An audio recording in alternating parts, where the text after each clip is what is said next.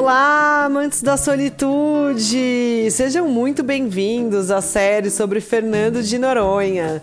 No podcast de hoje eu te conto um pouquinho mais sobre como são as formas de você conhecer melhor a ilha e se é possível conhecer de bug, se é possível conhecer de ônibus ou até caminhando. Então vem comigo que depois da vinheta eu vou te contar um pouquinho sobre como é a locomoção por Fernando de Noronha. Vai com quem? Você vai com quem? Vai com quem você vai? Vai com quem? Eu vou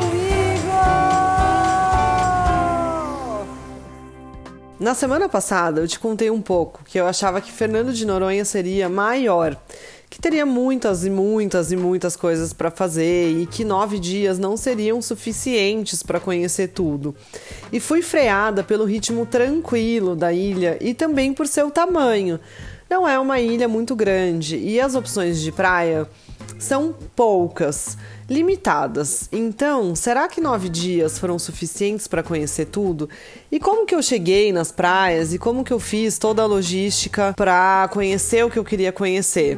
Como foi conhecer a ilha, né? Quanto tempo eu levei ali para me nortear um pouquinho? Então, nesse podcast, a ideia é que a gente bata um papo de como que foi esse início e o que que eu fui fazer lá, né? Afinal.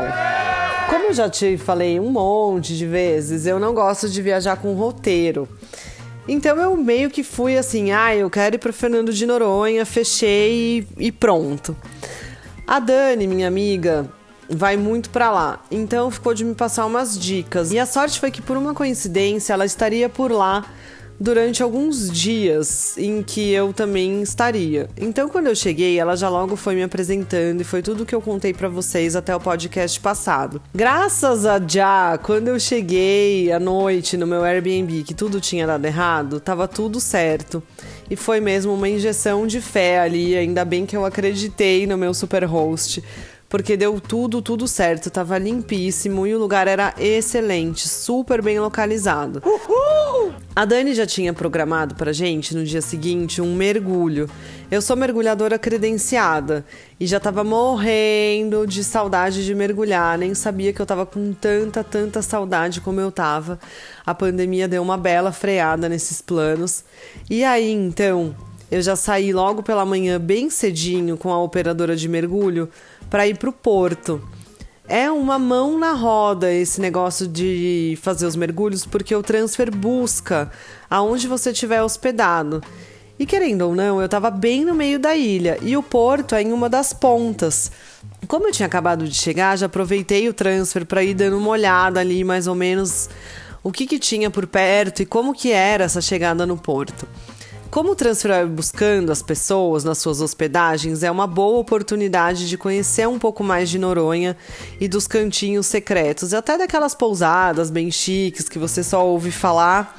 E as pessoas que estão lá também mergulham, né? Então é uma oportunidade de você ir buscá-las ali e ficar sabendo aonde que essas hospedagens ficam porque eu tinha na minha cabeça uma ilusão de que todas elas eram na beira da praia, em lugares paradisíacos e tudo mais.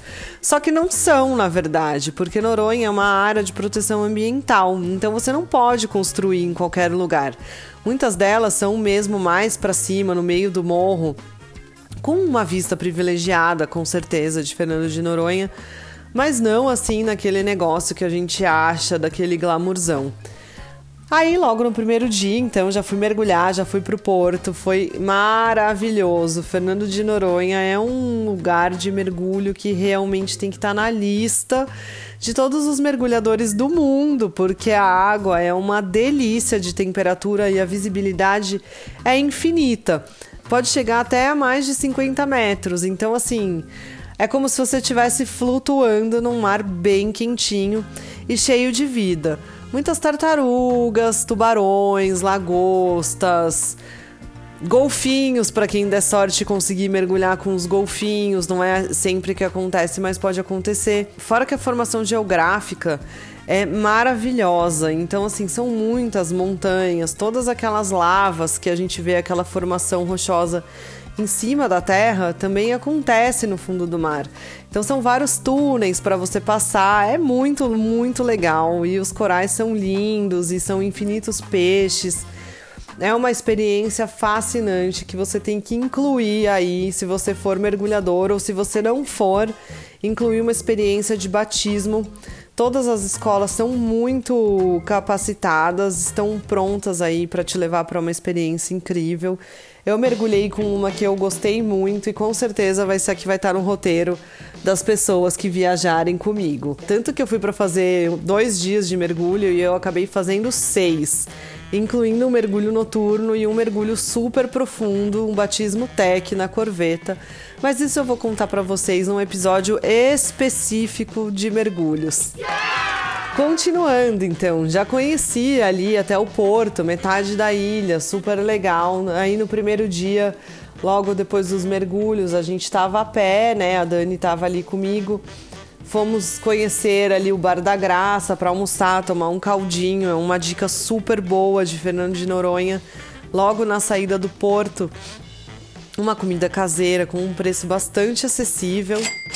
É uma das melhores opções ali de Noronha para você comer bem e com um bom preço. E aí, de tarde, nós fomos para a Praia do Bode. A Praia do Bode é uma praia que já fica um pouco mais longe do centro.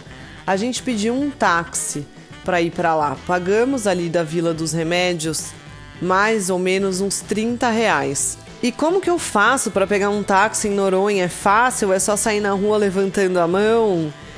Eu achei que fosse, mas eu me ferrei bastante nessa, por isso eu te daria a dica de você anotar o telefone da Nortaxi, porque apesar da internet do celular lá ser ruim, o sinal de telefone funciona bem. Então você consegue ligar para a central de táxi e eles conseguem direcionar um táxi direto para você.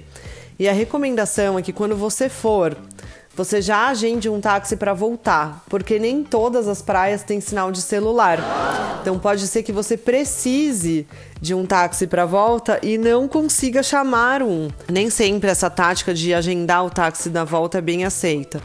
Mas aí você joga seu charme e usa do seu poder de persuasão e acaba conseguindo na boa para você ter certeza de que vai conseguir voltar sem ser a pé da onde você estiver. Porque como eu falei, é perto, mas existem bastantes ladeiras e subidas e descidas. Preguiça. Então é uma boa esse macete do táxi. Se você quiser conhecer a ilha de ônibus, você consegue. Na semana que eu estava lá, o ônibus estava quebrado oh. e a linha de ônibus de Fernando de Noronha opera só com dois ônibus, que são micro-ônibus, tá? Porque a ilha é pequena. Então a malha não permite que os ônibus grandes façam os retornos.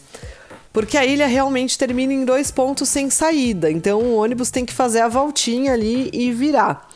Então são dois micro-ônibus que operam. E na semana que eu tava, um deles estava quebrado. Então tava operando só com um micro-ônibus. E realmente a Dani me falou uma coisa que é verdade. Se você vê alguém correndo muito em Noronha, pode ter certeza que o ônibus está chegando. Porque a galera se acaba para conseguir pegar o ônibus. A passagem agora no segundo semestre de 2021 estava em cinco reais e você paga ali direto pro motorista. É uma opção. E aí o ônibus estava passando a cada uma hora em cada um dos pontos. E ele leva então mais ou menos uma hora aí para circular a ilha inteira. Ele passa em quase todos os lugares da ilha e a partir dos pontos que ele te deixa, você consegue caminhar até onde você quiser ir. Até todos os espaços da ilha você consegue ir andando. Não. Oh. Tem alguns lugares que você consegue acessar por trilha pré-agendada no ICMBio e com o guia que você contratar ou de bug. Então é uma boa também você separar um ou dois dias para alugar um bug. Também agora no segundo semestre de 2021, o valor de um bug é aproximadamente 350 reais por dia. E aí, vocês fiquem espertos com o macete da gasolina, porque é comum e aconteceu comigo eles falarem que o marcador da gasolina está quebrado. E aí quando você vai devolver o bug, você pede para o frentista encher o tanque e claro que o tanque, o marcador vai lá para cima. Só que a gasolina em Fernando de Noronha agora também nesse segundo semestre de 2021 chegou a bater os nove reais o litro. Uhul! Então fica esperto E faça como eu, abasteça e se você sentir que vai ser lesado, faz a métrica e desconta do bug que você alugou no final, né? Quando você for fazer o pagamento. Mas normalmente eles pedem o pagamento adiantado. Então é importante você se certificar de tudo, inclusive que o bug está funcionando bem.